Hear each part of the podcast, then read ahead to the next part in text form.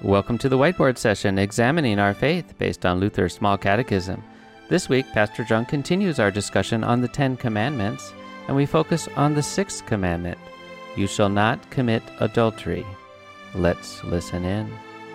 Well, thank you everyone uh, for coming uh, here uh, on our channel um, of, uh, of Faith Moorpark's uh, whiteboard sessions. Um, I'm, I'm glad that uh, for all you people who are listening, that this may be a benefit to you um, as we look at God's Word today. And today we are speaking um, of the sixth commandment of God's gift of marriage.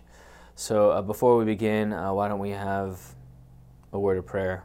Uh, dear Heavenly Father, we, we thank you this day uh, for your word, that your word advises us, guides us to lead sexually pure and decent lives in what we say and do, and that we honor our marriage uh, between husband and wife um, as you continue uh, to give us faith um, to, to love and serve um, those that you have placed in our lives. Lord, bless us um, as we learn this commandment, and may this be uh, of great joy as we see your design unfold in our lives. For all these things we are thankful. We pray all this in Jesus' name. Amen. Amen. All right, so um, before we start, I think when we talk about the sixth commandment, a God's gift of marriage, it reads, You shall not commit adultery. Now, what does this mean?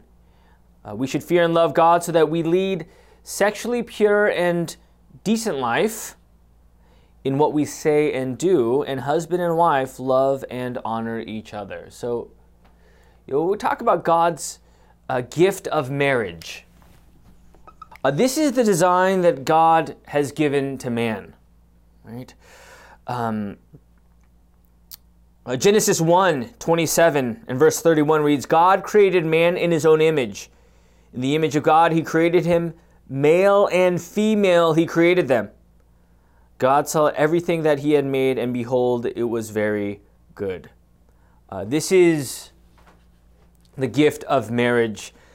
Uh, creating male and female, he created them, and therefore, just a couple of chapters later in Genesis 2, 24 to 25, we see the gift of marriage being uh, designed or unfolded by um, our architect, our Father, Jesus Christ. It reads right there in verse 24 and 25 of chapter 2 of the book of Genesis Therefore, a man shall leave his father and his mother and hold fast to his wife, and they shall become one flesh. And the man and his wife were both naked and were not ashamed. So when we look at the design in Genesis 2, we see three uh, three uh, descriptions of what, uh, or three steps uh, uh, going in order of what a marriage is all about. So, therefore, a man shall leave his father and mother. This does not mean to neglect your parents. It means that you leave them and you um, move on and uh, you hold fast to the wife. That is uh, of course, you never want to leave your father and mother. We're actually we're called to serve and love them in their elderly state, right? We're called to uh, care for them, uh, for our parents as they uh, uh, become older, and there we are as children to take care of our father and mother. but in light of marriage, it is in the design where we leave the father and mother, and what do we do? We we hold fast to wife, right? Here we look at marriage, and uh, we, we see the estate of marriage and God's gift of marriage given here. And therefore, uh, when we look at uh, holding fast to wife, then we become one flesh. So leave father and mother, right? Hold fast to wife, that is marriage, and become one, fe- one flesh, this union. Also seen in the physical sense, this, uh, the sexual uh, nature of marriage as well, the gift that God has given to us um, in sex uh, with our uh, with our uh, husband or wife. And clearly, we see right here uh, that this is the design of God. Now, as we know, as it reads in Mark 10, as Jesus would say, Therefore, a man shall leave his father and mother and hold fast to his wife, and the two shall become one flesh. Jesus reiterates the words of Genesis, and he continues and says, uh, no longer two, but of one flesh.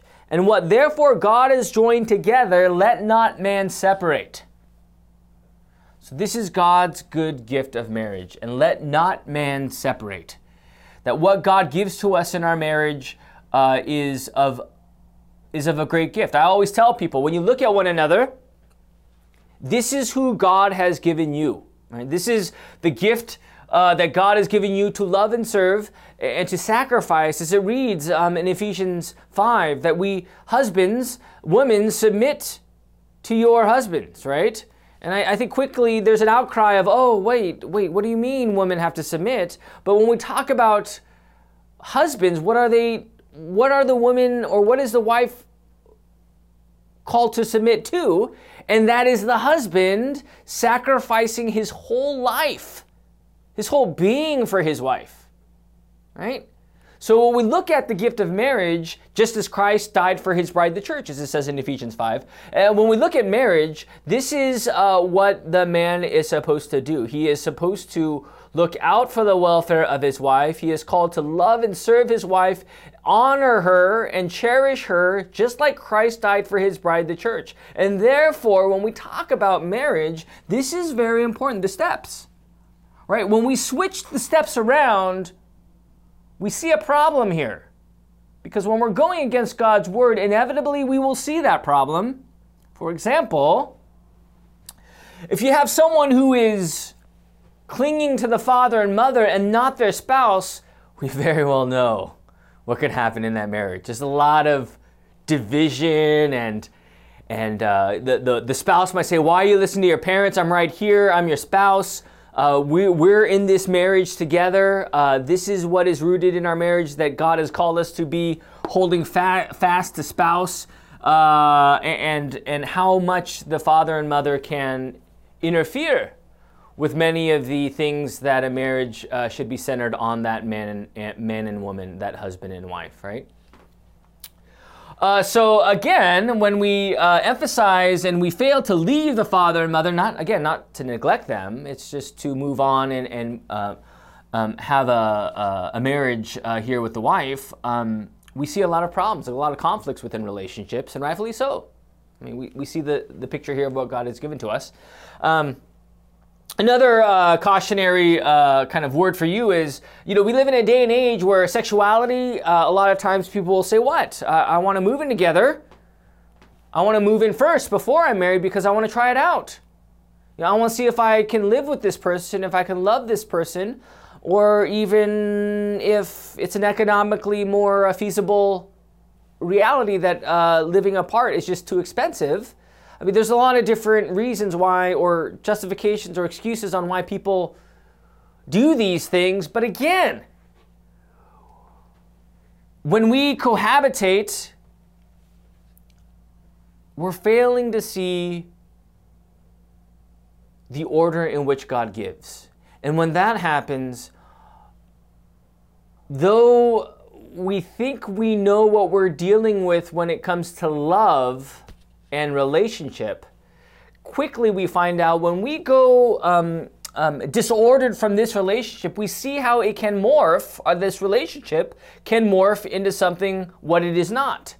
Right? So, for example, uh, let's say um, you become one flesh, that is sex before marriage, premarital sex, right? Living together, premarital sex. Uh, the, the, the, the issue here is that not only is it going against what the Lord says, do not let uh, what does this say? Uh, in Hebrews 13, verse 4 Let marriage be held in honor among all, and let the marriage bed be undefiled. Right? For God will judge the sexual immoral and adulterous. Now, this is, again, this is the way in which we see the studies, even in by worldly institutions, how living together has higher divorce rates. That's just a reality. Living together before a marriage will result in higher divorce rates. And um, I, I think when we look at this order, if we think that uh, we're going to try it out first and see how it's going to be, we're going to live together, we're going to we're going to have sex before marriage, we're just going to see if we love each other.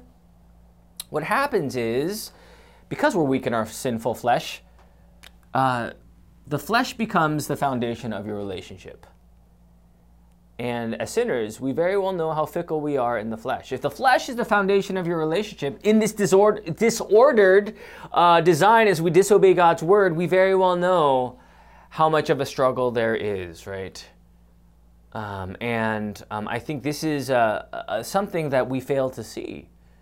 That when the flesh becomes the physical nature of, of, of a relationship becomes the, the foundation of this relationship, um, basically what happens is it's substituted or it is uh, put in when what is put out is, is the Word of God and His design.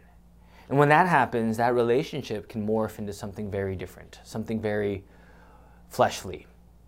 And um, there will be struggle there if the foundation isn't correct. Right? So, so when we talk about God's gift of marriage, you know, for those who are uh, not married yet, who are in relationships, I pray that you you take heed to God's word here because this is very important for you. I know we live in an age, uh, a sexual age, where it's no big deal. But God's word is a big deal, right? God's word tells us what to do because it is good for us. It, it gives us a, a fruitful marriage, a, a, marriage that is grounded in God's word, um, and a marriage that um, is rooted in faith. And I, I, think that's something that we need to really talk about. So if you're dealing with this right now, I urge you to repent, you know, to, to turn from your ways and, and to seek the Lord and His word. Uh, because uh, this is what is really happening. And. Um, living in this age, my friends, for you that are young, um, I pray that you'll, if you're a man out there, uh, you will do what is best for that person in your life, that woman in your life, right? Um, and you will love her all by the word of God. That is, and for women, this is the man that you want.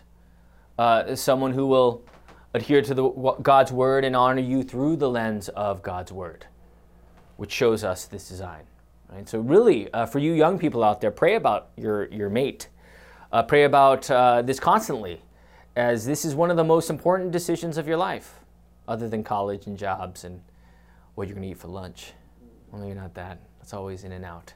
But anyways, uh, but these, these are very important decisions uh, that you have. And it's a prayerful one to know this order and to know that you will have someone who knows of this order and adheres to it. Because I know how um, easy the flesh can fall in the guise of love, right? I love this person. Why not partake? Why not live together? What's the big deal? Right? When in fact, uh, when we look at God's word, it definitely, He definitely, our great architect, our Father, shows us what this order is and shows us uh, what happens when we go in different order. Right? So the order is very important. Um, okay, so God's gift of marriage. Um, so for those who are, again, those who are uh, uh, preparing for marriage or uh, are in a relationship before marriage, really take hold of this. Uh, but those within marriage right now, remember, uh, when we talk about lust, we must ask ourselves, do we lust? Uh, you know, in marriages, we know how it, it can be a struggle at times, and, and, there are many temptations out there, like pornography, that can destroy relationships, right? So, a lust or pornography, all these things, I think the world will say, What's the big deal? It's not hurting anyone. Uh, but when we talk about um, uh, uh, sexually explicit material, we know that even within marriage, uh, there is a great attack on that marriage through outside things and that is rooted in lust. As it says in the Bible, um, whoever looks upon a woman has already committed adultery, and that is lust, right? Because when we're looking away, uh, we are within marriage. Uh, not only are we not honoring our spouse, but we're uh, we're failing to trust in what God has given to us in this gift of marriage, right? So you see clearly that uh, when we talk about sexual sins. Um, uh, this is not just premarital, but this is during our marriage, right? That uh, God says, honor your husband and wife, honor your husband or wife. Um, and um, I think when we talk about uh, uh the, re- the temptations of the flesh, they're real. Um, and um, I, I, think it's something that we need to really put not sweep under the rug, but really talk honestly about because uh, this is how Satan works. This is how the flesh works. Uh, this is how the world will tear us away from uh, what this real, what a real relationship looks like, right? According to God's word, uh, versus, uh, you know, um, uh, the temptations of the flesh. So clearly, we see right here, God shows us. Uh, what it means to live sexually pure and decent lives. Again, as we continue here with God's gift of marriage, we, we uh, we speak of, uh, so far we start, uh, speak of this relationship that God has given to us. Uh, but again, uh, when we talk about man and woman in this day and age, I know um, uh, homosexu- homosexuality is a big deal.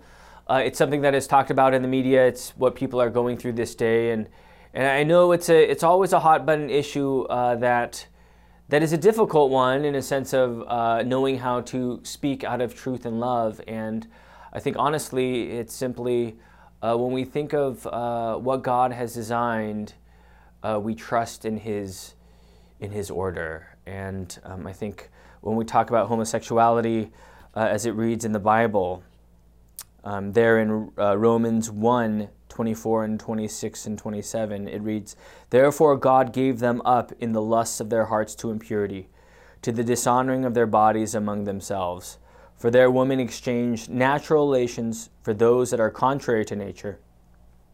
And the men likewise gave up natural relations with women and were consumed with passion for one another, men committing shameless acts with men, receiving in themselves a due penalty for their error.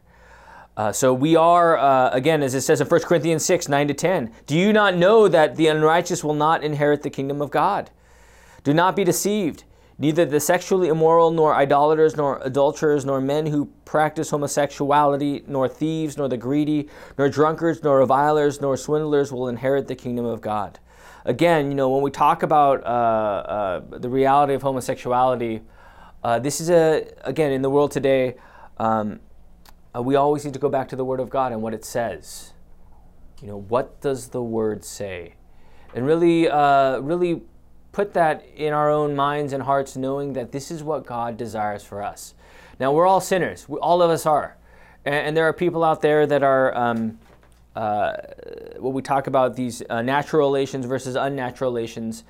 Um, how they can convince themselves that this is okay, but at the end of the day, we, we need to call uh, it for what it is because, well, this is where we see it in the Bible. And um, it's something that is a, a difficult matter because you know, when we talk about sin and persisting in sin, um, I know there the devil will always tell us so many different reasons why we uh, we can believe what we want to believe, uh, but according to the Word of God, um, these are called to be sin. Um, premarital sex, pornography, homosexuality, all sexual sins, and uh, it is a call to repentance. Right? It's a call to repentance knowing that this is a sin. Right? Uh, you Christians, we, we love all people. We all do. Uh, but our, our, our, call to life is to uh, give people the love of Christ uh, and to show people why they need Christ. It's because we're sinners, right? We, are sinners. We, we need uh, His love. Uh, we need what He gives by the gospel. we need the death and resurrection of Christ. we need the remedy, the forgiveness of sins that is given to us by our Savior uh, but at the same time we repent, right? We repent of what we have done. And we cannot, we cannot go around the reality that uh, there are sexual sins out there that are in need of repentance, right? Knowing that they're sinful, praying to the Lord that He may uh, turn us away from those sins. And I know uh, for those of you out there, it's a struggle. Right? It's a heavy struggle that, uh, in so many different ways, uh, can be uh, very heavy for you. But, but the Lord is good, and He, he calls us to repentance. He calls us and He gives us His forgiveness, and um, there we are. So I, I just pray that uh, you may uh, take the Word for what it is and really dig in the Word, because I think that's where we, that is where the onion is really stripped apart. I guess that's what they call it, right? Uh, that's where we, we really are naked to see what we're really dealing with here. At the end of the day, that's what it's all about. It's not about what, what the world says, but it's about what the Word says. And that's what we hide behind, right? That's what we have. Uh, because this is our truth. I mean, that's the bottom line. Fear, love, and trust in God above all things. Are we doing this? Uh, and, and, there's no levels, again, you guys. It's, it's all about knowing uh, uh, that call to repentance, the need of Christ for the sins that we have committed. You know, and, and that is the key uh, of knowing um, as we deal with the various sexual sins in this world. Now, be wary, my friends, because the world will say otherwise. Media will say otherwise. The devil, on top of it, will, will do his duty uh, to, to tear you away from God's word. Uh, really go to God's word and study it. Romans 1, uh, 1 Corinthians 6. You can go to even go to, I believe, Leviticus. Uh, there you'll see many uh, uh, points uh, concerning sexual sins, and um, this is this is very important for you for your well-being. Um, Ephesians 5 reads verses 3 to 4. Uh, but sexual, sexual immorality and all impurity or covetousness must not even be named among you as is proper among the saints. Let there be no filthiness, nor foolish talk, nor crude joking, which are out of place, but instead let there be thanksgiving. Right? Uh, the struggle is real, and uh, we are called in this uh, to really struggle with it, to repent, to seek the Lord's forgiveness, to struggle with what we're dealing with in our uh, sexual sins. And I think this is uh, something that uh, we really need to pray about and uh, dig in the Word about because it is real, my friends. It is. And um, it's important to address it. Uh, okay, as we continue here, God, um, as we talk about the conclusion of this, what does it mean uh, to honor uh, the estate of marriage, that is, to love, honor, and respect each other. The wife is a husband's God given helper, and the husband is the wife's God given head. Right? Uh, it says uh, in Ephesians 5, as we said earlier, 21 uh, to 23 and also 25, uh, submitting to one another out of reverence for Christ, wives, uh, submit to your own husbands as to the Lord, for the husband is the head of the wife, even as Christ is the head of the church, his body, and is himself its Savior. Husbands, love your wives as Christ loved the church and gave himself up for her. So remember, this is the gift that God has given to you in your marriage. This is a God, person that God has placed in your life to love and serve and to sacrifice everything for, just as Christ has died for his bride, the church. And when we don't, what do we do? The law shows us at the end of the day what? Shows us the mirror the reflection that we are sinners, calling us to repentance. That is confessing our sins with great contrition. That is the sorrow for what we have done against God and neighbor. We repent. Right? And there in faith, we see Christ and his forgiveness, knowing that by the blood of the cross, as a lamb sacrificed himself, there for us our sins are forgiven. Repentance and forgiveness. That is the main thrust of the law because at the end of the day, no matter how good we think we are, uh, we very well know if we truly examine our hearts that we ought to repent for the sins that we have done. Uh, whether they're uh, covetousness or sexual sins or not honor- honoring uh, the estate of marriage, uh, the law shows us um, at the end of the day that we ought to repent, right? And that we need Christ's forgiveness. And there in faith we have this very gift. Um, so remember, guys, um, as, you, as we go over this lesson here, uh, I think it's very important that uh, when we see the law, it's easy to say, uh oh, I haven't followed it, right? Um, uh, but when, we're, when we have that sting of the law, right, in faith, it does bring us to repentance by the power of the Holy Spirit, convicting our hearts of what we have done. And also in faith, it points us to the gospel, the final uh, remedy that is Christ for the forgiveness of your sins. So, whatever you're struggling with, repent because Christ is there for you, dying on the cross for your sins. And that is the end all be all, the gospel, right? Uh, may this be your uh, true comfort as you face uh, the weakness of our flesh, uh, knowing full well that in Him uh, we have all things forgiveness of sins, life, and salvation. Uh, may the Lord guide you this day, and may this be fruitful to you as you continue uh, to walk according to His Word and ultimately according to the comfort of the gospel, the blood of Christ, for the forgiveness of your sins. All right. Well, have a blessed day, and until next time, hopefully it won't be too long. we'll see you again, and uh, good day. God bless, and adios.